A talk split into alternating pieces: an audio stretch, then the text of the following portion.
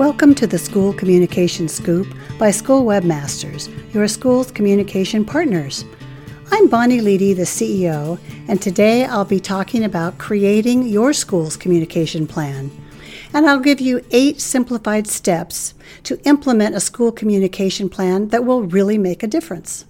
Effective school communication is essential to your school's reputation, community support, and student success.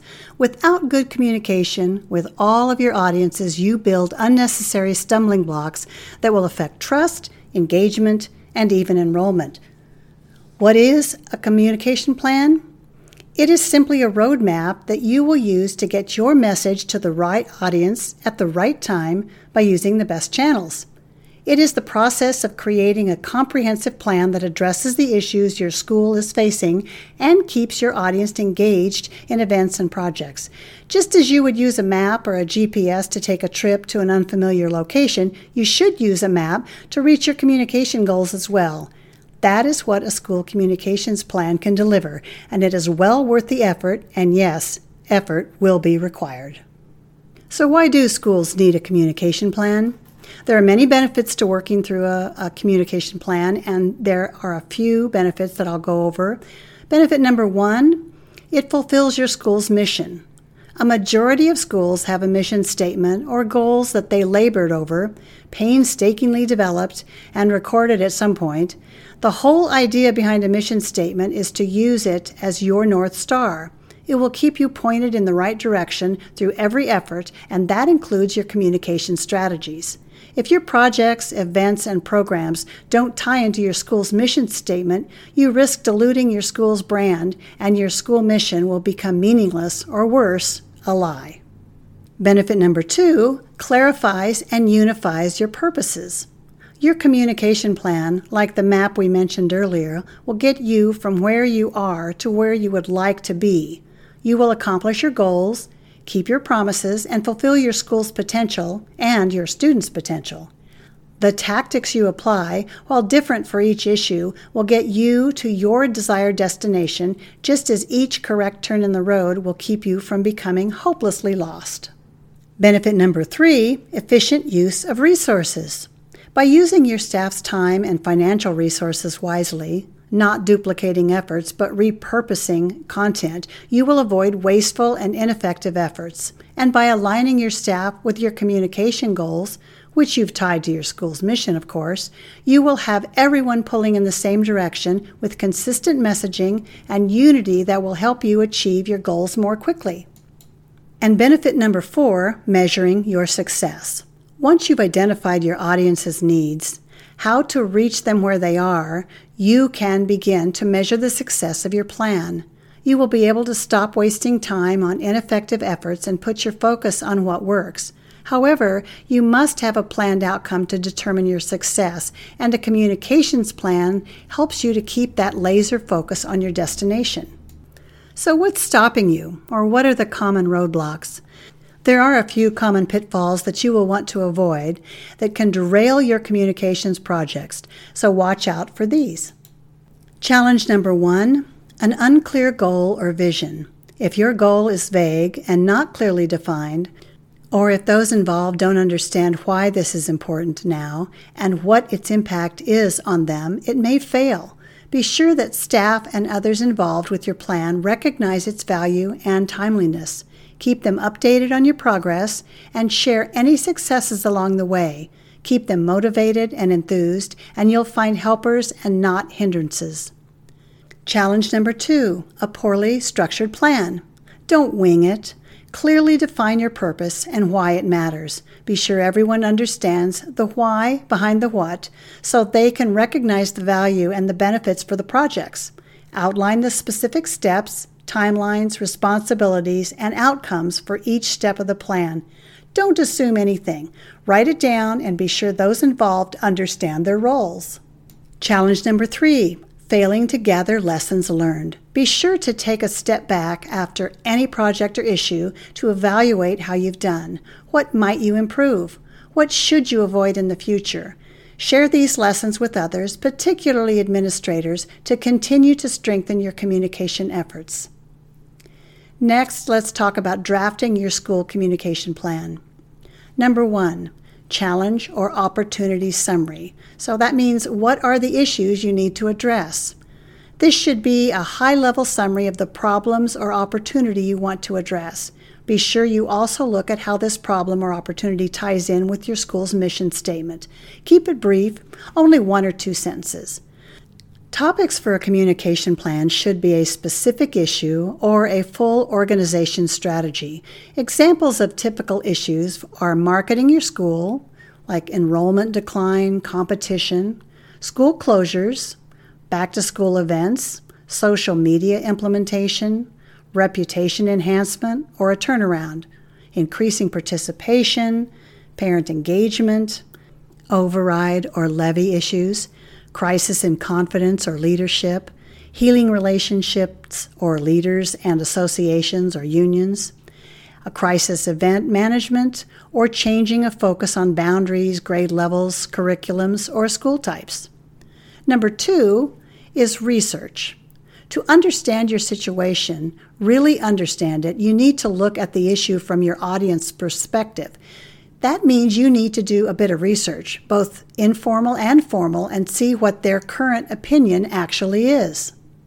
Methods include surveys, forums, advisory panels or committees, question, complaint tracking, website analytics, parent interviews, exit interviews, and enrollment interviews, case studies. Other schools have experienced a similar issue, for example.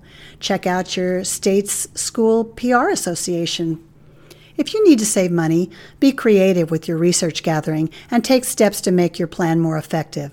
Both formal and informal research is beneficial. Number three, situation analysis.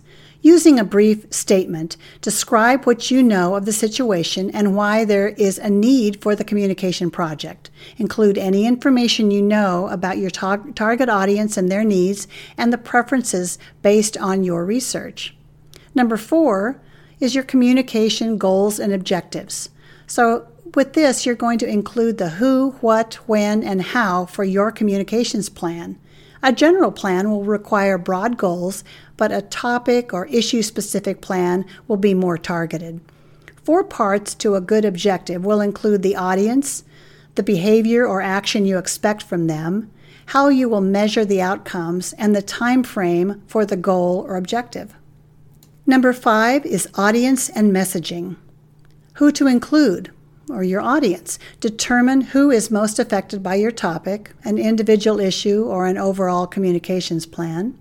Be sure to focus on those most immediately impacted, but don't forget employees, as they are often the most trusted resource for information and have huge influence with parents.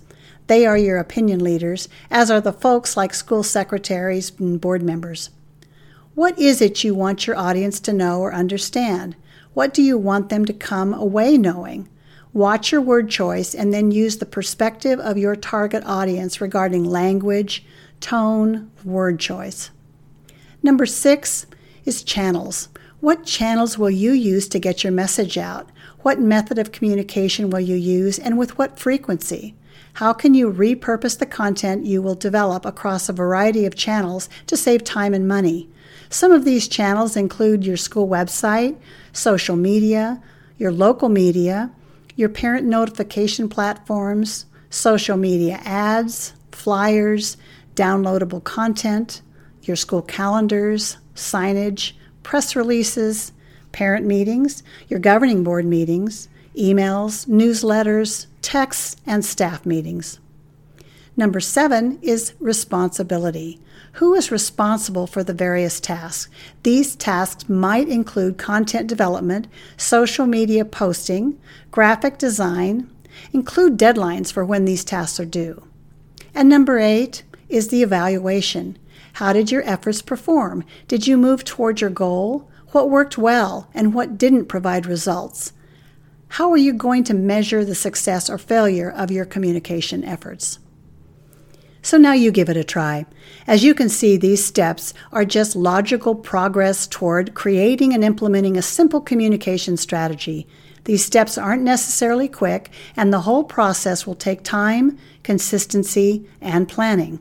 You will follow these steps in this communications plan for each unique project or goal you want to achieve. And while there are more complex templates and detailed steps for each step in a communications plan, your first effort will benefit you most by keeping your format simple.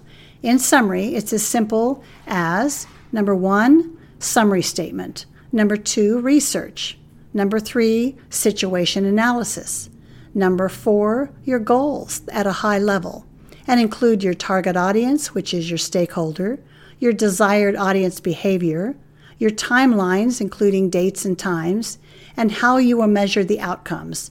Number five is audience messaging, a detailed version.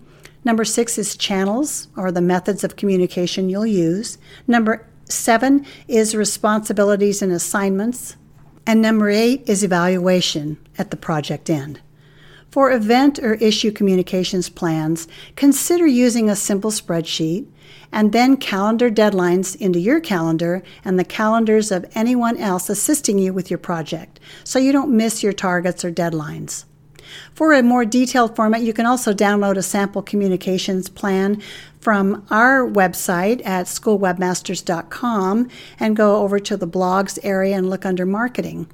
And we have one for our schools, and you can edit it for your own needs. This one works well for those district wide communication plans with more than one objective. And to learn more about how the various aspects of school communications factors into the effective outcomes, check out our blog article called Seven Strategies for Effective School Communications. That'll be a handy resource. For some tips handling crisis communication, then read When Tragedy Strikes at Your School and School Communication Management and How Prepared is Your School for some tips. These are all blogs on our uh, website, so please check those out. So there you have it simple steps for creating your school's communication plan. If you need help, you know we're here for you, so please reach out. We have services to help you integrate them all for the best in class communication strategy that will help you and your school stand out from the crowd. So happy communicating. Thanks for stopping by. We'll see you on the next podcast. This is Bonnie. Until next time.